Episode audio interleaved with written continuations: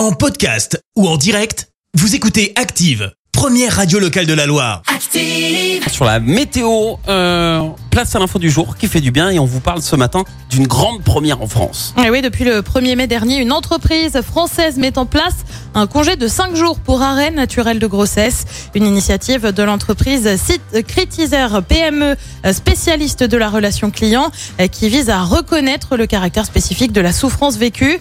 Ça fait écho à la proposition de loi d'une députée qui milite euh, pour une meilleure prise en charge de cette expérience traumatisante.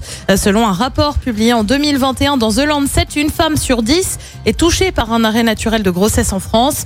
En Nouvelle-Zélande, depuis mars 2021, une loi garantit un congé spécial de 3 jours aux parents confrontés à une fausse couche à tout moment de la grossesse ou à la naissance d'un bébé mort-né. Un congé similaire existe également au Québec. Merci, vous avez écouté Active Radio, la première radio locale de la Loire. Active.